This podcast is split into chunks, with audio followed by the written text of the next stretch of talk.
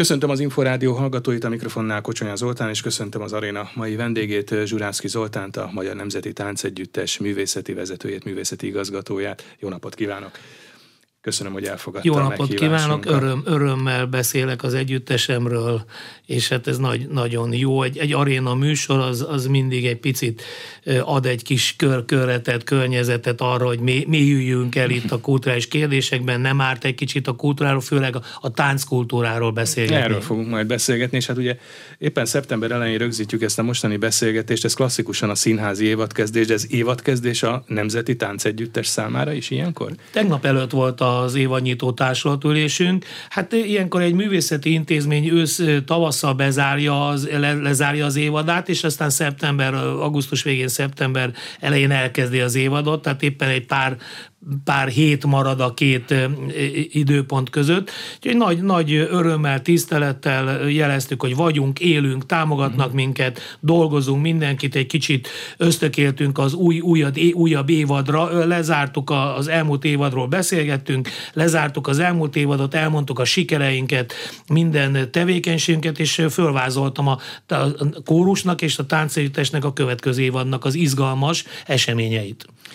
A MIPA egyébként rendre minden évben megnevezi az évad művészét és az évad együttesét, és ha jól tudom, akkor a 2023-24-es évad együttese a Magyar Nemzeti Táncegyüttes. Mit jelent ez, hogy az évad együttese a MIPA-ban? Valóban, az, hogy nagyon jó viszony, évtizedes jó viszonyban vagyok a főigazgatóval, ugye K. Csabával, szinte baráti viszonyban vagyunk, odafigyelünk egymásra, megrendeljük egymástól azokat a műsorokat vagy előadásokat, amelyeket lehetséges, vagy egyszerűen befér a programba. Természetesen a táncot helyezzük most ebben az időszakban előtérbe. Megtisztelő, hogy mi vagyunk az évad együttese. Hát itt rögtön neki kezdünk, belecsapunk a Végvárak Vitézek bemutatóval. Erdélyi Benjámin fiatal zeneszerző egy zenei pályázaton megnyerte a Koppányaga Testamentuma című zenei pályázatot ezzel a darabbal. Kedves feleségem Zsévince Zsa írt egy forgatókönyvet hozzá, és hát örömünkre Erdélyi Benjámin megnyerte a Söndörgő, ez egy nagyon kiváló kis fiatal zenésze, megnyerte ezt a pályázatot, tehát meg kell csinálnunk a darabot. De ez hogy néz ki ez az alkotói folyamat? Tehát először van egy zenemű, ami megíródott egy pályázatra, utána ehhez kapcsolódik egy egy forgatókönyv, és aztán egy koreográfia? A feladat az volt, hogy először nyerje meg a fiatalember a pályázatot. Úgy megtetszett a Művészetek Palotájának, hogy akkor rendelt erre a zenei sikerdarabra, rendelt egy táncos verziót. Tehát mi a Koppányaga Testamentumát most táncosan, egy táncos színjátékkal, egy izgalmas táncjátékkal bemutatva, kalandos, izgalmas táncjátékkal bemutatva, október 14-én bemutatjuk a Koppányagát, átül a Végvárak Vitézek. Tehát megszületett a zene, én készítem a koreográfiát, minden nap megyünk a zenével előre, ott vannak a jelmezek készítése, tehát egy picit rövid időnk van már, de teljesen benne vagyunk ebbe a sodrásba, tehát éppen most a próbateremből jövök, a török részt csináltam meg, amikor az aga ugye megvív a magyar vitézzel, és természetesen itt most meghagyja a testamentumát, odaadja a lányát, hogy vigyázzanak rá, tudod, a várban, tehát a babocsaiék, és akkor itt a történet, hogy a zsoldosok, mindenki, aki látta, fiatalon láttuk ezt filmen is, olvashatta ezt az ifjúsági regényt, akár kötelező irodalmi olvasmány is, tehát hogyha táncosok, a gyerekek az iskolában megnézik filmen, valamint eljönnek megnézni táncjátékszerűen, akkor már szinte alig kell elolvasni a könyvet. De akkor azért azt sejtem, hogy ez több is, mint egy táncjáték, nem? Tehát ebben azért ilyen színházi elemek, vagy színdarabszerű elemek is vannak. Sőt, olvastam talán egy ilyen mifai meghatározás, hogy táncszínjáték. Hát ez természetes táncszínjáték, tudod miért, mert mostanában, mióta már a Nemzetében is rengeteget dolgozunk, majd remélem fogunk róla beszélni. A táncosaim énekelnek, szöveget mondanak, prózát mondanak, hát gyakorlottan az Egri Csillagokban, gyakorlottan a Passióban, gyakorlottan a Körhintában, amely darabokat a Nemzeti Színházban játszuk, ott megszólalnak, beszélnek, tehát táncszínjáték, egy új műfai megfogalmazás, hogy nem azt mondom, hogy színészkednek, de azon a nyelvezeten tanultak, tehát a mesedarabokban megszólalva szerepelnek, táncolnak, énekelnek, és ezáltal, mivel ők vannak jó hangú fiatal emberek, vannak jól beszélnek, beszélő, prózát jól beszélő fiatalemberek, de a feleségem, aki mostanában darabjainkat írja, úgyhogy úgy írja meg, hogy legyen benne kis párbeszéd, kis dramaturgia. Lesz egy másik MIPA-beli bemutató is, erről mit érdemes tudni? Igen, szaladunk tovább novemberre, mert ugye készítettünk a Petőfi 200-ra mi is tisztelektünk, és egy nagy táncjátékot, a Margit szigeten mutattunk be egy kétrészes táncjátékot Petőfi életéről, és Éljen Petőfi címmel egy picit rövidítjük ezt a Margit szigeti nagy galaktikus előadást, és igen, ott ifjúsági előadást kértek. Hát több száz táncost, amatőrérteseket vonunk be, gyerekeket hozunk föl Szegedről, Budapestről, tehát ez is egy jellegzetes, amikor kicsit meg akarjuk mutatni a táncművészetnek ezt a nagyságát, az élményszerűségét, kiegészülünk amatőr táncosokkal, behívunk egy pár táncost, például amikor az EGRI csillagokat az MVM Dómba csináltuk Vidnyánszky Attila, akkor 9000 ember nézett meg minket, és ott is 200 táncossal bővültünk ki. Tehát a Nemzeti Táncegyüttes ugye a legnagyobb egy koreográfus számára, amikor izgalmas, 200 táncosnak izgalmas kell egy nagy kabátot fölvenni, tehát 200 táncossal másképp nagy tereket kell betáncolni, ott mindenki nyüzsög. Ott nézd, hát azért a török sereg azt érdemes több száz táncossal megmutatni, tehát oda kellenek emberek, mert ugye mindenki, ha csinál egy török-magyar verekedést, vagy csinálunk egy várjelenetet, azért hát az a 20 000, 40 000, 60 000, 150 000 törököt, azt meg kell valahogy jeleníteni, a csekéke magyar 2400 várvédővel szemben.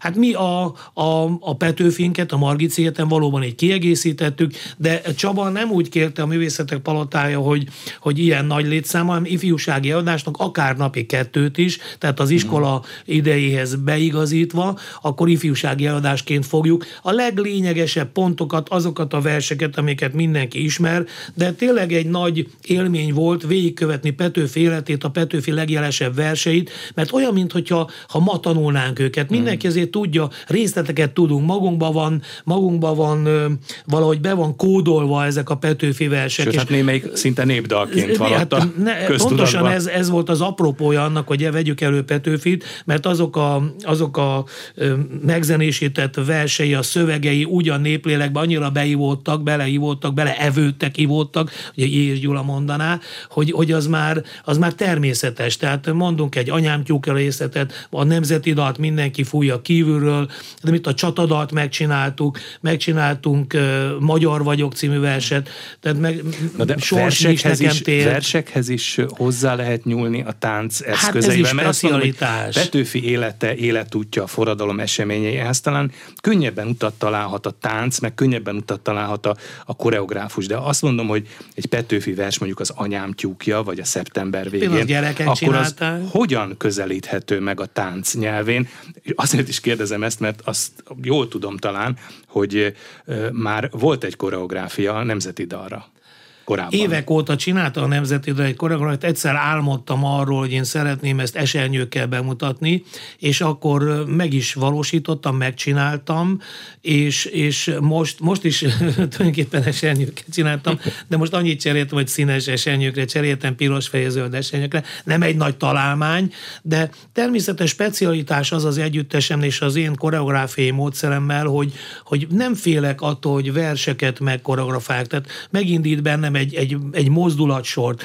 Vörös Marti Mihály Vén cigányára, ami egy nagyon jellegzetes, nagyon fontos. A magyarság mindig olyan időszakban, amikor valahogy a nemzetről akar beszélni, akkor előjön a Vén cigány Vörös Marti verse, és például ezt a folyamatot én megcsináltam koreográfiában, és ugyanígy a nemzeti dalt, ugyanígy a csatadalt, tehát egy nagyon viharos, vagy olyanképpen a dramaturgia tulajdonképpen a mozgásba is kifejezhető, a ritmusba, a mozgásba, a motívumokba bele lehet élni ezeket a gondolatokat, át lehet transponálni. Tehát úgy, hogy a zenében van egy proporciós gyakorlat, hogy egy lassabb tempót, egy kétnegyedet, vagy akármilyen ritmust átalakítok, és marad az a dallamkincs, de másfajta prozódiában kerül alkalmazásra. A mozdulatban, a táncban, a koreográfián is lehet érzelmeket elmesélni, lehet egyfajta dramaturgiát közvetíteni a néző számára. És zeneként mi az, ami leginkább illik Petőfi világához, vagy Petőfi lírájához? Hát természetesen alapvetően a Magyar Nemzeti Táncegyüttes zenekarával, fiatal zenészeimmel, táncházatos zenei szakemberekkel dolgozom, zeneszerzőket vonok be, most ugye éppen például a Hűtlen Feleségnél valóban Erdélyi Benjámin készített Kodály átiratokat, nem félek Bartók Kodály zenéjét alkalmazni, Lisztet alkalmaztunk a Petőfi darabunkhoz, Rossa László sokszor dolgozik számomra, mint zeneszerző, egy idősebb zeneszerző, sajnos picit félretett zeneszerző, nem kapta meg azokat az elismeréseket abban a pillanatban, amikor fiatalabb korában ez megillette volna őt, akkor is már megillette volna őt, tehát én nagyon szeretek vele dolgozni, Kis Ferenc zenére, a Muzsikás Együttes zenére, Lajkó Félik zenére, tehát egy nagyon a Kaláka zenére, tehát egy nagyon széles zenei paletta ahonnan válogatunk természetesen. Hát ez megkívánja a műfajunk, tehát hogy a zenészek fogjanak össze a táncosokkal, ha szükség van rá, itt lehet komoly zenei témákat megpengetni, lehet népzenében mélyre ásni, de lehet világzenét használni, tehát amilyen fölkérés érkezik az együtteshez.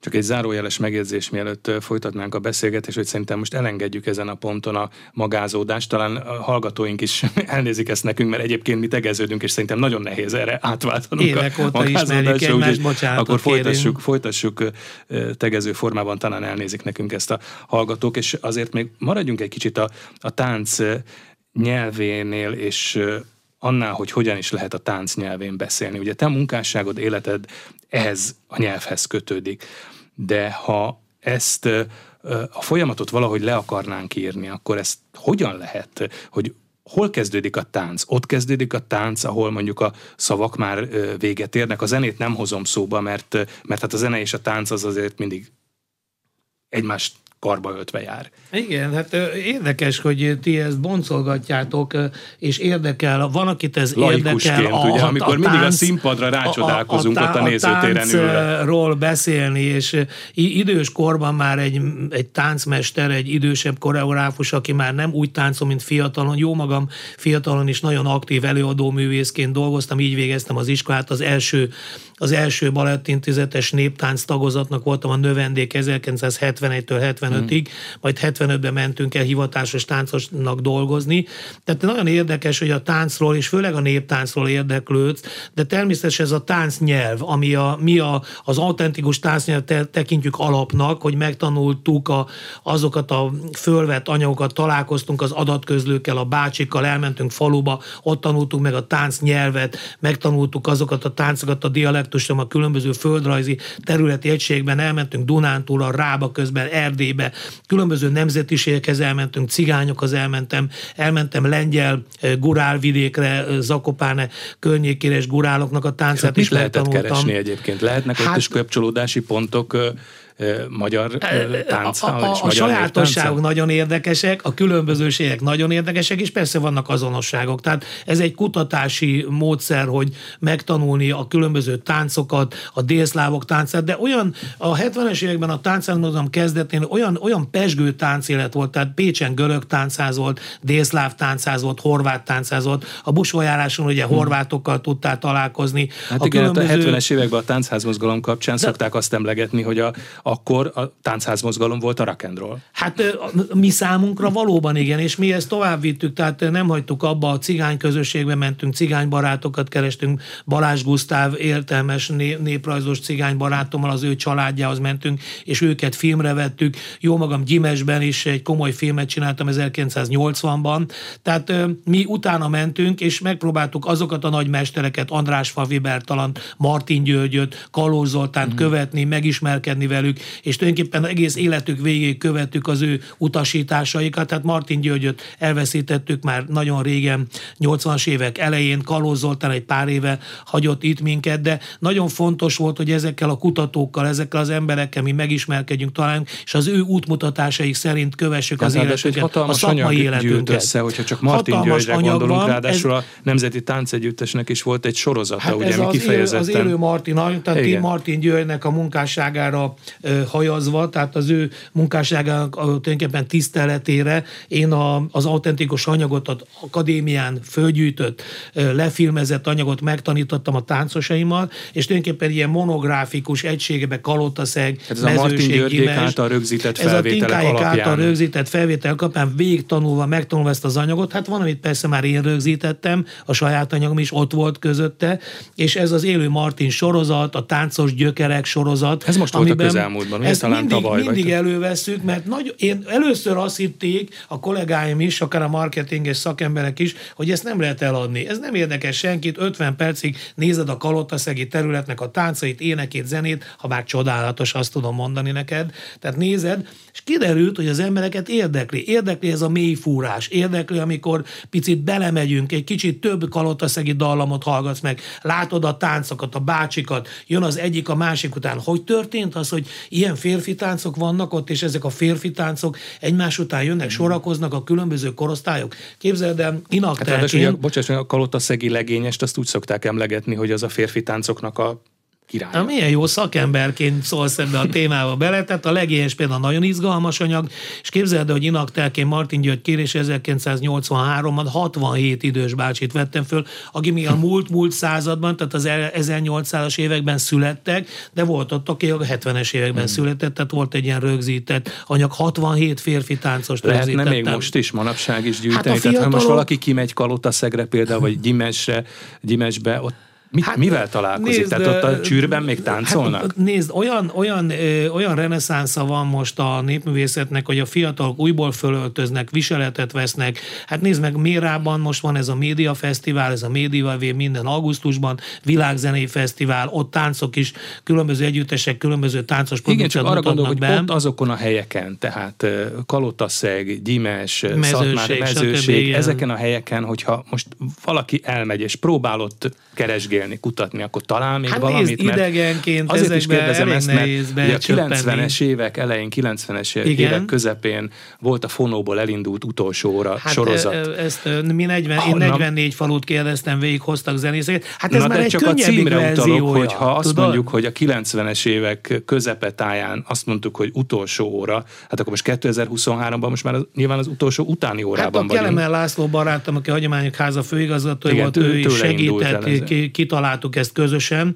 Tehát ez már a második, harmadik nekifutás volt ennek az utolsó, tehát azért az utolsóra, mert ugye mi még Martin Györgyéket, akik az 50-es évektől gyűjtötték ezt az anyagot, én a 70-es, 80-es években gyűjtöttem, és ki kellett utazni. Nem is könnyű volt, emlékszel, a határon, a román határon, a Ceausescu időszakban a barátainkat segítve.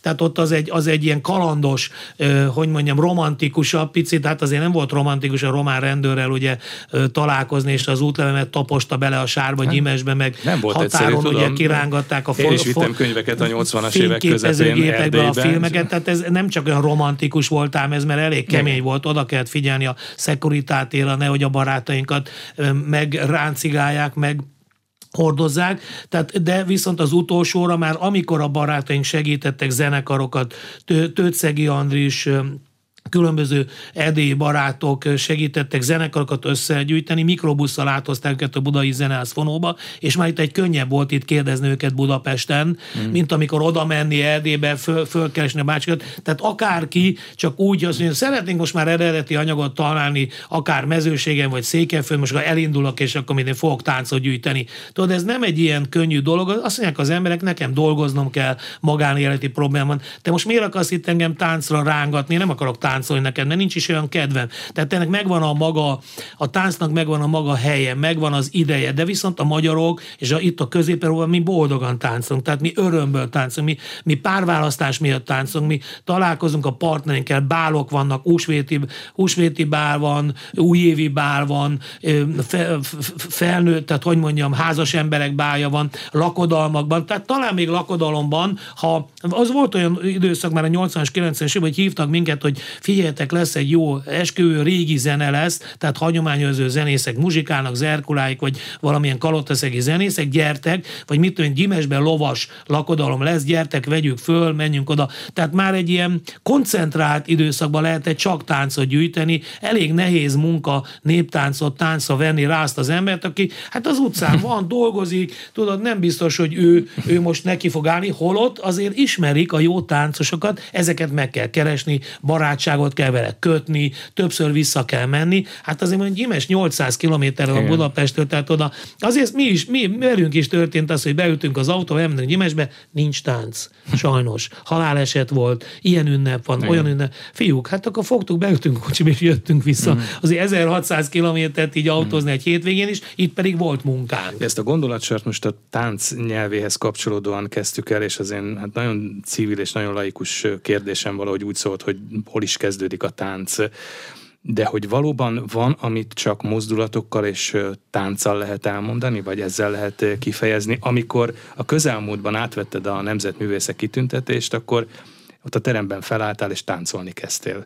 Mert hogy az öröm a szavak révén már nem volt kifejezhető? Megtiszteltek a munkatársaim, feleségem megszervezte, oda nem is lehetett volna bejönni, és képzeld el, beöltöztek, odajöttek egy autóbusszal, és amikor a Nemzetművészeti Díjat vettem át, akkor bejöttek a terembe, és énekeltek, és nagyon, nagyon jól esett ez a megtiszteltetés, és ilyenkor reagálni kell egy jó táncosnak, hát ha a zenekar elkezd legényes muzsik, akkor föl kell állni, és táncolni kell, tehát akár fáj a térded, akár nem fáj a térded. Tehát visszatérve a táncművészet szerintem most ideje van. Ideje van a táncművészetnek, picit utat tör a különböző művészeti ágak között, filmművészet, színházművészet, építőművészet, tehát azért az MMA nem véletlenül ilyen nagyon sok mindent magába ölel az MMA munkássága, de viszont a táncművészetre is odafigyelnek az emberek. Tényleg a 20. század végén Bezsárék, tulajdonképpen Barisnyikovék a modern táncművészetet a utat tör, és tulajdonképpen nekünk itt Magyarországon viszont a népművészetünkkel, a néptáncművészetünkkel kell jelen lenni, holott Magyarországon is egy nagyon széles körűen a fiatalok a táncművészet nagyon sok ágát művelik, a Táncművészeti Egyetemen magas szinten tanítják a balettművészetet, egy nagyon komoly kortárs táncművészeti generáció nőtt föl az elmúlt időszakban Magyarországon, vidéki tánctársulatok lettek, és hát tulajdonképpen ugye mi volt a cél az én életem, és hogy az egyik nagy magyar néptáncegyüttest vezethessem, és így a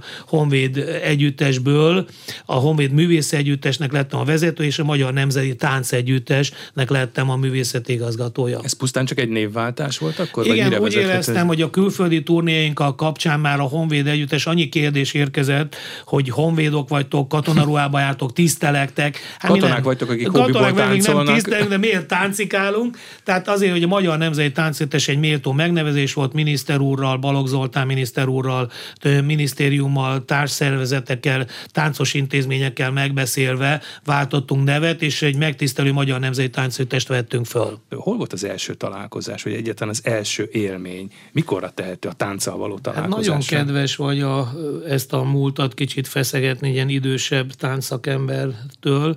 Hát szerencsére nem túl fiatalon kezdtem el táncolni, egy Szikszón születtem, Borsod-Abaúj Zemplén megyében, tehát Abaúj vármegyében tulajdonképpen. És ott volt egy helyi táncegyüttes, és a 7-es, 8-as koromban természetesen fiatal fiúkat, lányokat egy ilyen tánciskolába fölkérték, befizetik a szülők, és hát ott már ez nekem nagyon tetszett, és volt a helyi együttes, és ott megtanultam egy pár motívumot, én nagyon jó a memóriám volt ezzel a mozdulatmemóriám, ezt tudom ajánlani minden fiatalnak, akinek jó mozdulatmemóriája van, szerettem rajzolni, szerettem tornaszakköre járni, tehát tényleg a mozdulatok azok elvarázsoltak, de a különböző tárgyak is jól mentek, tehát értelmes kis srác lehettem. De a zene is megérintett? Tehát a zene felől is jött az érdeklődés? Úgy, mint hogy téged, vagy Halmos Bélát, hogy tényleg itt a népzenével az ember még nem találkozott, mert amennyiben például a balettintézetben és a 70-es években akartunk valami, tehát mit kértem a szüleimtől? Egy kis kazettás magnót, tehát nem tudtunk hallgatni eredeti népzenét. Tehát nézd, a zene az akkor az volt a a korszakos zene, az Omega, az Illés. Hát igen, azt gondolná az ember, hogy, zene, hogy egy tizenéves fiú a Borsod megyei Szikszón ül otthon 1968-69-70-ben, akkor inkább Omegát és Rolling Stones-tól a Satisfaction hallgatja. Nem volt népzene, tehát nem volt népzene, azért gondolj bele, hogy mi együtt fiataloskodtunk Sebestyén Mártával, amikor a 70-es évek elején, és akkor a legnagyobb dolog volt, hogy valakinek volt egy Magdó, és a Széki gyűjtést meg tudtuk végighallgatni, vagy ezeket a felvételeket, a nagy lemezeket, amit Sárosi Bálinték készítettek, tehát ezek nagy dolgok voltak, nagyon fontos volt, tehát és akkor indult velünk a táncház mozgalom, tehát jó magam a Kassák klubban tanítottam, még fiatalon, tehát amikor indult a mozgalom, az FMH-ban ott mi tomboltuk végig a táncházakat, és akkor az első táncházakat is tapsolva kiköveteltük, hogy Martin György táncoljon Pesovár Ferenc táncoljon, Tímár Sándor táncoljon. Tehát ez egy olyan közösség volt, ami tényleg aztán a rock életünk átfordult a népzenei életbe. De talán egyébként néptáncbeli anyag sem volt annyira, mert említetted, hogy népzenéhez is nagyon nehezen lehetett hozzájutni, de hát azért népzenében azért mégiscsak ott voltak hagyományosan régről, ugye Vikár Béla, Bartók, Kodály révén azért voltak gyűjtések, de néptáncban csak jóval később kezdődött el egyáltalán ez a gyűjtőmunka. Például a többször emlegetett Martin György révén, de hát az már ugye a 60-as évek vége. Azért ma a fiatalok ezzel a számítógépes technikával, telefonos technikával nagyon föl vannak vértezve, tehát itt azért le lehet lassítani azokat a felvételeket, rögtön rá tudnak keresni az akadémiai anyagokra. Nekünk ezt tulajdonképpen ilyen 16-os filmekkel lehetett, ilyen meonettel, nem tudom mi az a meonett, hogy jobbra-balra kellett tekerni, ilyen lassan lehetett húzni, tehát kézzel is lehetett tekerni ezeket a filmeket, ha hozzájutottál ezekhez a filmekhez. Mi fiatalon ilyen filmarchívumokban valóban eredeti, autentikus néptáncfilmeket meg tudtunk nézni, hozzájutottunk, de annak a letanulása az egy borzalmas, nehéz délutáni feladat, ülsz egy sötét helyszínen, tekered a filmet, nézed a mozdulatot. Ma már ugye a srácok a laptopjukat maguk elé tekik, leteszik, lassítva visszanézik, tehát tényleg megállít, most egy kicsit a hozzáférés, vagy pedig életben mentünk, és akkor ezeket a Csombor Endre bácsékat, Karsai Zsiga bácsékat megkerestük, találkoztunk velük, láttuk őket táncolni, tehát a régi táncember, a fiatalsága a faluban is mozdulatról tanult, tehát látott valamit, neki ez megtetszett, le tudta utánozni, gyakorolta. Tehát ez egy ilyen gyakorlás, ez egy időigényes, ezt a kultúrát elsajátítani, ez nem olyan, hogy beléd száll a népművészet, valahogy meg kell szeretni. Ez a dallam lehet, hogy először még neked hamisan hangzik. Az a Széki néni, aki énekel valami gyönyörű nótát, ami ma már nekem gyönyörűnek tűnik, első hallásra lehet, hogy valamilyen ilyen hascsikarós dolognak tűnik. Tehát ezt meg kell szeretni, meg kell ismerni, bele kell fektenni energiát, hogy te aztán majd vissza tud adni, te magadévá tud tenni, át tud érezni azt a mozdulatot. Azt a mozdulatot nagyon sokáig kell gyakorolni. Tehát nem megy, hogy valaki föláll az utcán, és akkor rögtön szeretne népi táncolni, mert a népi táncnak a motívum készletét, ami nagyon gazdag, a falvaktól kezdve a dialektusokon át a típusokon keresztül, tánctípusokon, legényesen, csárdáson valamilyen verbunkos motívumot megtanulni, abba bele kell fektenni energiát, nem kell tőle félni, én azt mondom, tehát bátran menj neki, mozdulj a bokázóra, mozdulj a hegyezőre, kisharangra, megtanulod, és utána alkalmazod egy zenére. Van egy szép zene, és te arra megindítod a táncodat. Tehát valóban a tánc így keletkezik, a néptánc. A kortárs művészek lárpurlár megmozdítják, fölemelik a kezüket, és tényleg összedők, nem keveset tapsolnak, mi azért nagyon sokat ütjük a testünket, tehát különböző nemzetisek, a cigányok aztán tényleg pörgetik a testükön a kezüket, de a szabad táncosok keveset ütnek, csapásolnak, tehát a kortárs táncosok azok a mozdulat, a térben való mozdulatot tudják fölépíteni, és a zenével való viszonyát. Nekünk megvan a szabályrendszer, amiben ezeket a néptáncokat kell gyakorolni, ezért mondtuk, hogy ennek anyanyelvszerűen, tehát tudni kell, ismerni kell ezt az anyanyelvet. Kicsit el kell sajátítani, meg kell tanulni a táncos anyanyelvet. Számos fontos állomása volt a pályádnak, de hát azért beszéljünk a Magyar Nemzeti Táncegyüttesről, amit 2007 óta vezetsz. Ez ugye azért 15-16 év most már. Megvonható ennek valamiképpen a mérlege, hogyha egy utat próbálunk felvázolni, hogy honnan, hová vitt hát ez még az nem út. Tudom megvonni a mérleget, most még nagyon benne vagyok. Nem is egy olyan számvetések, hiszen most van még egy újabb 5 éves időszak. Van egy, elnyertem egy újabb pályázati periódust, a miniszter úr nagyon kedves volt, és a pályázatomat pozitívan bírálták el, tehát újból lehetőséget kaptam, főleg azért is vagyok ennyire elszánt, mert szeretném, hogyha a színháztermünket föl tudnánk építeni. A Kelepesi úton ugye 75 éves lesz az együttes, 1949-ben az első művész együttes volt Magyarországon a háború után, amit megalakítottak az elődeink, és nagyon nagy tiszteletű elődeink, áldozunk számukra tiszteletet. Tehát, és ezt be kell fejezni, hogyha van egy kormányhatározat, hogy építenek a Magyar Nemzeti Táncegyüttesnek egy új színház, mert a Honvéd Együttesnek 200 millióból elkészültek a tervek, és még a kormányzat, még ha a gazdasági válságon túl leszünk, akkor fölépíthető lesz. Igen, ez most azért nem túl jó idők járnak a hát egy picit befékeztünk, de viszont nem félünk attól, hogy fölépítendő lesz. 20 éve nem épült színházterem Budapesten, tehát örülnénk, ha egy új színházteremet kapna a táncművészet és a pesti oldalon. Miniszterelnök úr mellette van, szerette volna, hogyha ez fölépült, tehát most még én bízom abban, hogy én ezt az időszakot legalább el tudom indítani.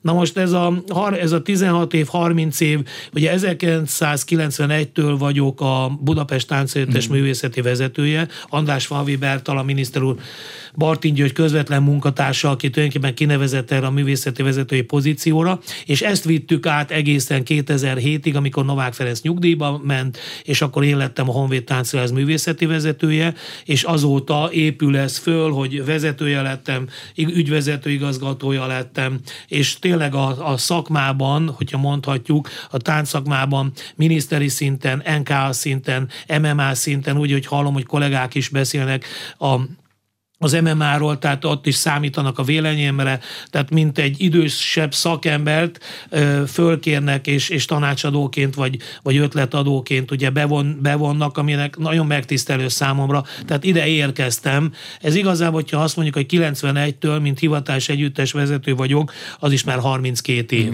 Tehát igen. Ez már csak hivatalos együttes.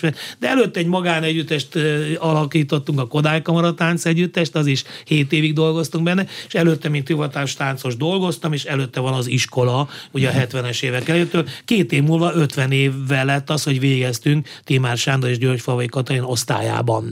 És egy koreográfus, vagy különösen egy együttes vezető számára mi a siker? Mi nevezhető sikernek? Hát nézd, itt azért mondhatunk már olyat is, hogy a generáció tanítása, bevonni fiatalokat. Most 10 fiatalt vettem fel a Magyar Táncművészeti Egyetem végzős növendékeit, hogy együtt tanítsam őket. Együtt a néptáncot könnyebb tanítani.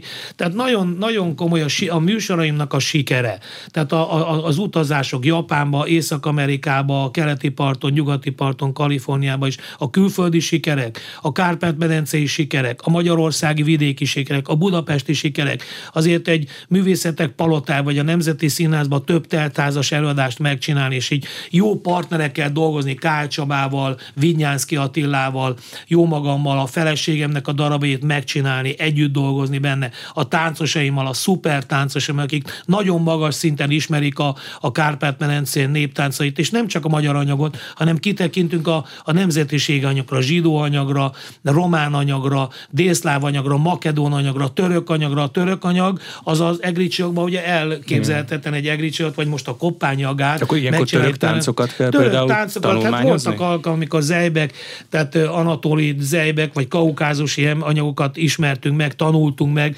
találkoztunk személyesen, és őktől tanultam ezeket az első mozdulatokat, most kartáncokat tanulok. Tehát, hogy ezek nagyon izgalmas dolgok, és én nagyon szeretek nemzetiség anyaggal is dolgozni. Műsoraink vannak, nemzetiségi műsoraink vannak, amiben tehát kitekintünk a magyar kárpát-medencei koreográfiai hagyományból.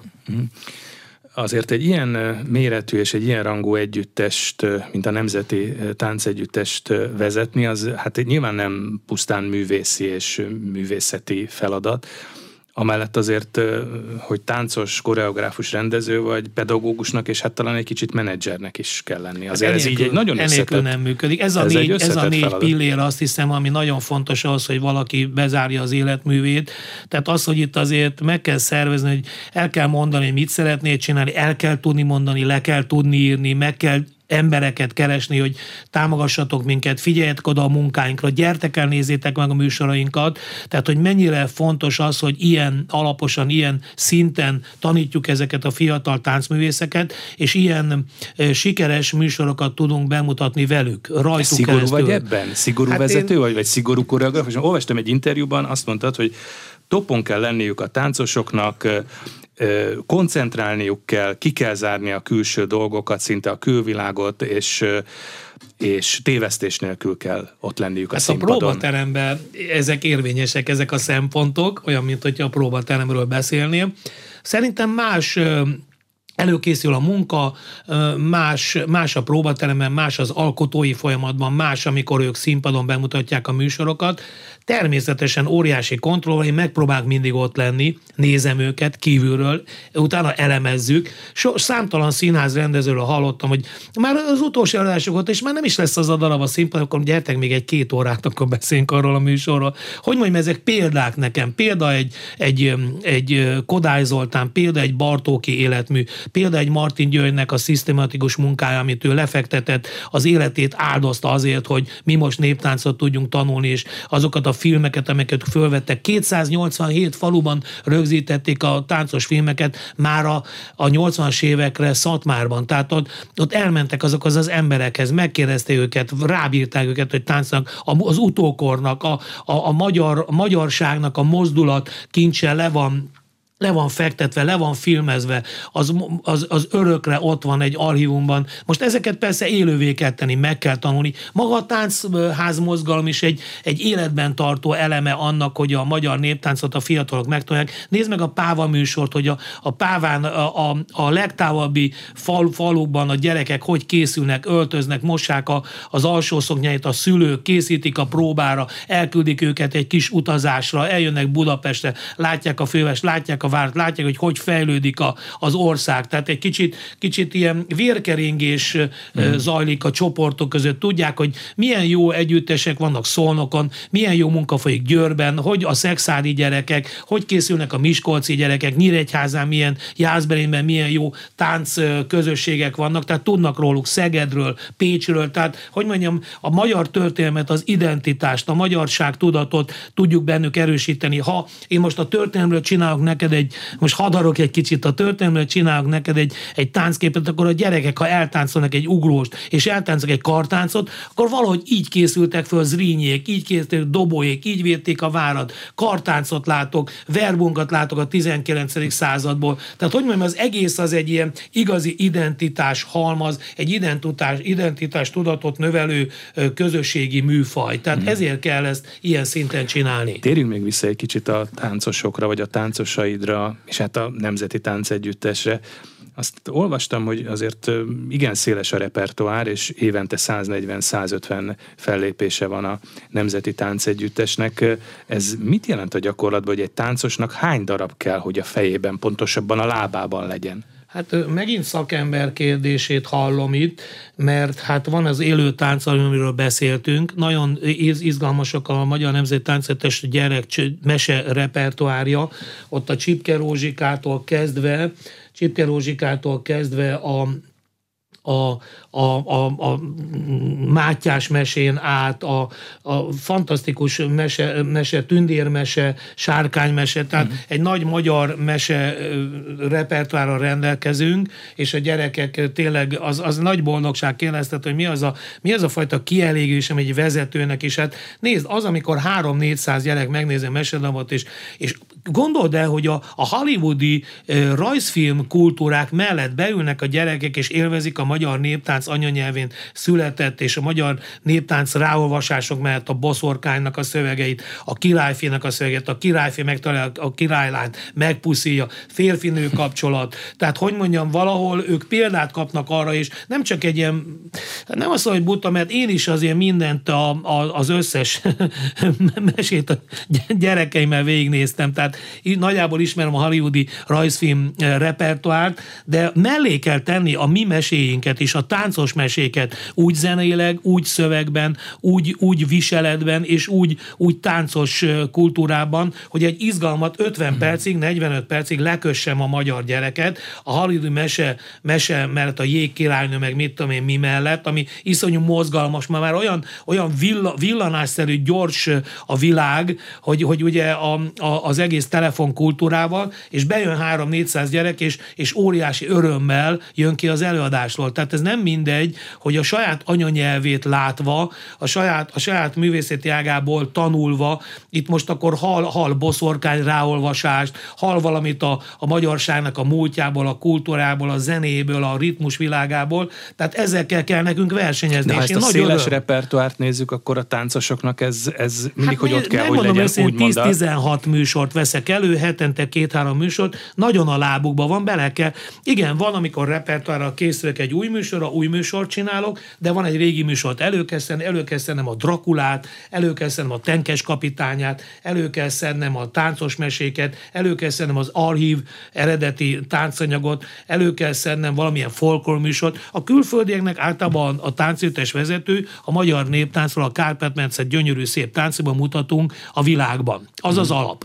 Most ott esetleg tematikusabb, vagy mondjuk egy elvontabb dolgot, egy Bálárét, vagy egy Székely Dózsa Györgyt, vagy Sírnak a harangok első világháborús műsort, vagy Monarhiát, vagy Kodály darabot, ott nem. Még azt el tudom képzelni, mert Japánban a kedves feleségem mondta is a példát, hogy mentünk Japán áruházba, és Kodály szólt. Tehát azért ez nagy dolog. Ott az áruházban. Az áruházban azt hallhattuk, hogy a marosszéki táncokat, vagy bármelyik, akár az esti dalt, ami nagyon sikeres, és mindenki használja. Tehát, hogy mondjam, most nem is beszéltem még a Nemzeti Színházas programról, hogy ott az a 3 darabunk milyen sikeres. Tehát óriási repertoárban. Ez fontos egyébként, ez a fajta együttműködés, egy prózai színház és egy táncegyüttes között. Ugye egy topprodukció is volt, a Csíksomjói, a Körhinta, hát igen, most is készültök egy új bemutatóra ebbe az évadban. Hát azért tudod, hogy nem biodíszletek vagyunk. Tehát akkor nem adom oda az együttesemet, ha most csak be kell öltözni népi ruhába, vegyetek már fel egy székely ruhát, és álljatok oda hátra nekem, hogy legyünk többen a székelyek a Passióban. Nem. De akkor ez azt jelenti, hogy ez egy közös munka, a darabot Attilával, jegyző Vidnyánszky Attilával? Erről van szó. Tehát Attilával egy közös munka. Én nagyon örülök, hogy egy ilyen szintű rendezővel, akinek ilyen színházi világa van, akkor ő partnerként tekint engem, társrendező vagyok nagyon sok esetben. Tehát ez nagyon jól esik. A Körhintát a feleségem írt, és Attila azt mondta, hogy csináljuk meg közösen. Tehát azért azt a falusi közeget, azt a hangulatot, mikor az én 20 pár táncosom, ugye ott van a Wursliban, ott van a Körhintánál, ott ide mennek, jobbra mennek, játszanak, és akkor a színészeket kiegészíti, de ad egy olyan hátteret, ami valóságot ad abban a helyzetben, vagy az a lakodalom, az én 20 párom, azt meg tudja teremteni azt a katarzis pillanatot, amikor már majdnem összeugranak, majdnem a bicska kerül a Sós Imre kezéből. Most itt a kis Vidnyánszky Attila volt az első szereplője a mi Körhintánknak. Tehát azért gondold, amikor állott izzadtan, mikor 15-20 perc táncolás után állott ugye 40 ember és nézi lélegzet folytva, hogy most mi lesz ebből a verekedésből, ezt a nézők is érzik. És akkor ott lüktet a táncétes, aki nagyon jól tudja azt a szatmári táncot, a dobogásokat, a bokázókat, a csapkodásokat. Ez egy valóságos mozdulat, mint a benne lenne a filmben. És mint a film elevenedne meg most 2023-ban, az, ami 60 évvel, ahogy Törőcsik Mariék megcsinálták azt a filmet, vagy Fábry Zoltánig, az most itt újból életre kell a Nemzeti Színpadán. Ez egy tanulási folyamat is? Tehát színészek tanulnak a táncosoktól, táncosok tanulnak a színészektől? Hát igen, én alig vártam, hogy most már végre egy picit a színészeket is megmozdítsa, majd legyen egy valós bokázó, legyen egy olyan taps, ami elcsattan, ami igazságos lesz. Tehát azért azt hiszem, azok a régebbi színészek abban a korban nekem tetszenek. Mindenki picit romantikus Kát keresve nézi vissza ezeket a filmeket, mozdulatokat, jól énekel az a színész, igazi magyar érzés jön ki belőle, tehát ugye a nagy színészeink, vagy a karakterszínészeink, hát úgy szólaltak meg, olyan prozódiával, olyan mozdulatokkal, olyan jól táncol a Latabár, tehát azért látni ezt, hogy milyen jó legényes mozdulatokat használ a Latyi. Tehát ezeket el lehet lesni, ezek mai napig is izgalommal tartják a nézőt, szeretjük nézni, romantikusan visszatekintünk ezekre a filmekre, de ma pedig a Magyar Nemzeti Táncegyüttessel és a Vidnyánszky Attila kemény rendezési instrukcióval mi ezt újból ilyen hitelesen tudjuk előadni. Ez a véleményünk a színész kollégáknak is, különben mi együtt dolgozunk. Zsura, látszik, hogy te nagyon karban tartod ezt az együttest. Ezek aztán fegyelmezettek, ezek kiteszik a lelküket itt a műsoron, tehát csak így lehet profi műsort csinálni. Zárjuk is a beszélgetést, akkor térjünk még vissza a táncosokhoz. Én úgy látszik, nem tudok a táncosoktól elszakadni, de hát persze, mert hogy a Magyar Nemzeti Táncegyüttesről beszélgetünk, de hát azért az jutott az eszembe, és talán tényleg ezzel zárjuk a mostani beszélgetést, hogy a táncos pálya, a profi táncos pálya azért, hát ez sokkal rövidebb, mint más művészeti ágakban, mint akár a színészi pálya. Ez bizonyos életkorig lehet csinálni, bizonyos mértékű derékfájásig és ízületi bántalmakig lehet csinálni. Nem feltétlenül kiszámítható pályaív és karrierút. Mit tudsz mondani ennek kapcsán együttes vezetőként a táncosaidnak? Hát... Mire tudod felkészíteni? Egy táncosnak erre is föl kell készülni. Én azt nagyon szeretem, ha valaki valóban... Nyilván nem lesz mindenki koreográfus. Valóban hitelesen szeretne egy életpályát tánc. Azért készül. A lányok szülnek, ők hamarabb abba adják a pályát, de nagyon sok lány például, ahogy visszajön szülés után, és nekik van egy vagy két vagy három gyereket nevel, és még folytatja a táncos pályáját. Tehát fiatalon kezdik, 19-20 éves korúban kezdik a táncos pályát. Valóban nagyon rövid pálya. A hivatalos együttesekben mi odafigyeltünk arra, hogy nyugdíj, tehát ilyen korkedvezményes nyugdíjba mehetnek, 25 év táncás után. Akkor már nagyon fáradt a test, nagyon fáradt a gerinc, nagyon fáradt a térd, úgy, ahogy mondod, nagyon fáradtak az izmok, tehát már az arcok sem olyan simák, mint fiatalon, tehát nem időseknek való tánc. A Martin György is említett, hogy a tánc az a fiatalok művészeti ága. Tehát mi az öregeket tudtuk csak rögzíteni autentikus filmen, archív filmen, azért, hogy azokat a több 10 éves, több 100 éves mozdulatokat még valahogy valahonnan megtanuljuk. De a táncolás, amikor előadják, amikor mulatnak vele, amikor társasági szórakozás volt az emberek életében, akkor azok fiatalok művelték. Tehát fiatalon gyakorolták ki, fiatalon választottak vele feleséget, fiatalon táncoltak, különben a házasok már nem mehettek a bálba, különben képzeld el. De amikor mi archív filmeket akartunk filmezni, hát az időseket kértünk meg, hogy mutassák meg ezeket a régi mozdulatokat, erre voltunk kíváncsiak. Tehát nem a twistre és nem a rock and rollra, hanem azokra a régi mozdulatokra. Az én táncosaim is kiöregszenek, eljönnek velem, nagyon örülök, ha nincs nagy fluktuáció az együttesemben. Tehát azért ezt a hatalmas repertoárt, ezt birtokolni kell. Gondold el, belefektetünk egy emberbe 5-8 évet, 10 évig tanítom, és megtanulja ezt a repertoárt, és utána elmegy tőlem. Ez lehetséges. De azt szeretem, ha hosszabb ideig velem van, mert akkor ő nagyon sokat be tud mutatni, ismeri az érzelmeimet, tudja, hogy kell félkörbeállni, ismeri a szakmát, magára is tud vigyázni. Tehát igen, ők nem nagyon sielhetnek, nem nagyon bicikli balesetezhetnek, mert akkor kiesnek ebből a fantasztikus munkából. Talán mondhatom azt, hogy azért van olyan nagy együttesem, hogyha ilyen történik, akkor tudjak tovább dolgozni.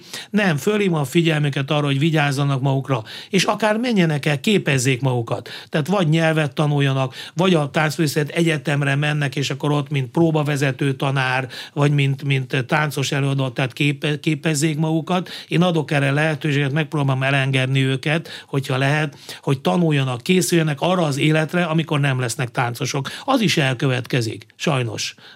De addig azt a táncos életéket, egy ilyen 15-20 évet, ha velem töltenek, akkor valóban föl vannak arra készülve, hogy amatőr együttest vezessenek sok esetben, vagy tulajdonképpen az életük során végigviszik azt a gondolatsort, amiről beszéltünk, az identitásról, a magyarságról, a történelemtudatról, az, hogy olyan emberek lesznek, kiváló emberek lesznek belőlük. Nehéz pálya, de nagyon szép. Az elmúlt órában Zsuráfszky Zoltán, a Magyar Nemzeti Táncegyüttes művészeti igazgatója, művészeti vezetője volt a vendégünk itt az arénában. Köszönöm a beszélgetést, köszönöm, hogy eljöttél hozzá. Köszönöm szépen, és hát bármikor szeretettel. Köszönöm.